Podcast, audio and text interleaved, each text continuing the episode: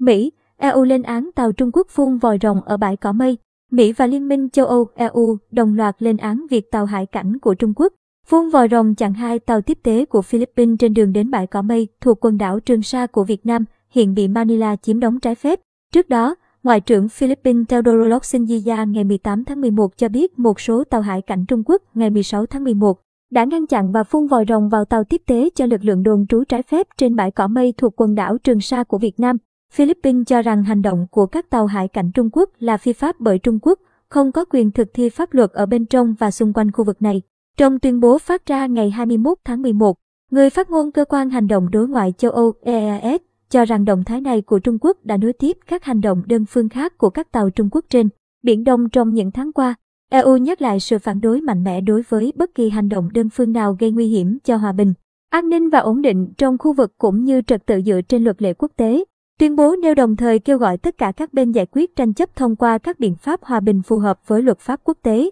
đặc biệt là Công ước Liên Hợp Quốc về luật biển UNCLOS, gồm cả các cơ chế giải quyết tranh chấp. Trong tuyên bố phát ra ngày 19 tháng 11, người phát ngôn Bộ Ngoại giao Mỹ Ned Price cũng chỉ trích hành động của Trung Quốc vì đã làm leo thang căng thẳng khu vực, xâm phạm quyền tự do hàng hải ở Biển Đông vốn được bảo đảm theo luật pháp quốc tế và làm tổn hại trật tự quốc tế dựa trên luật lệ. Ở động thái liên quan, tại cuộc họp báo thường kỳ Bộ Ngoại giao chiều ngày 18 tháng 11, khi được hỏi phản ứng của Việt Nam về việc việc tàu hải cảnh của Trung Quốc dùng vòi rồng chặn đường,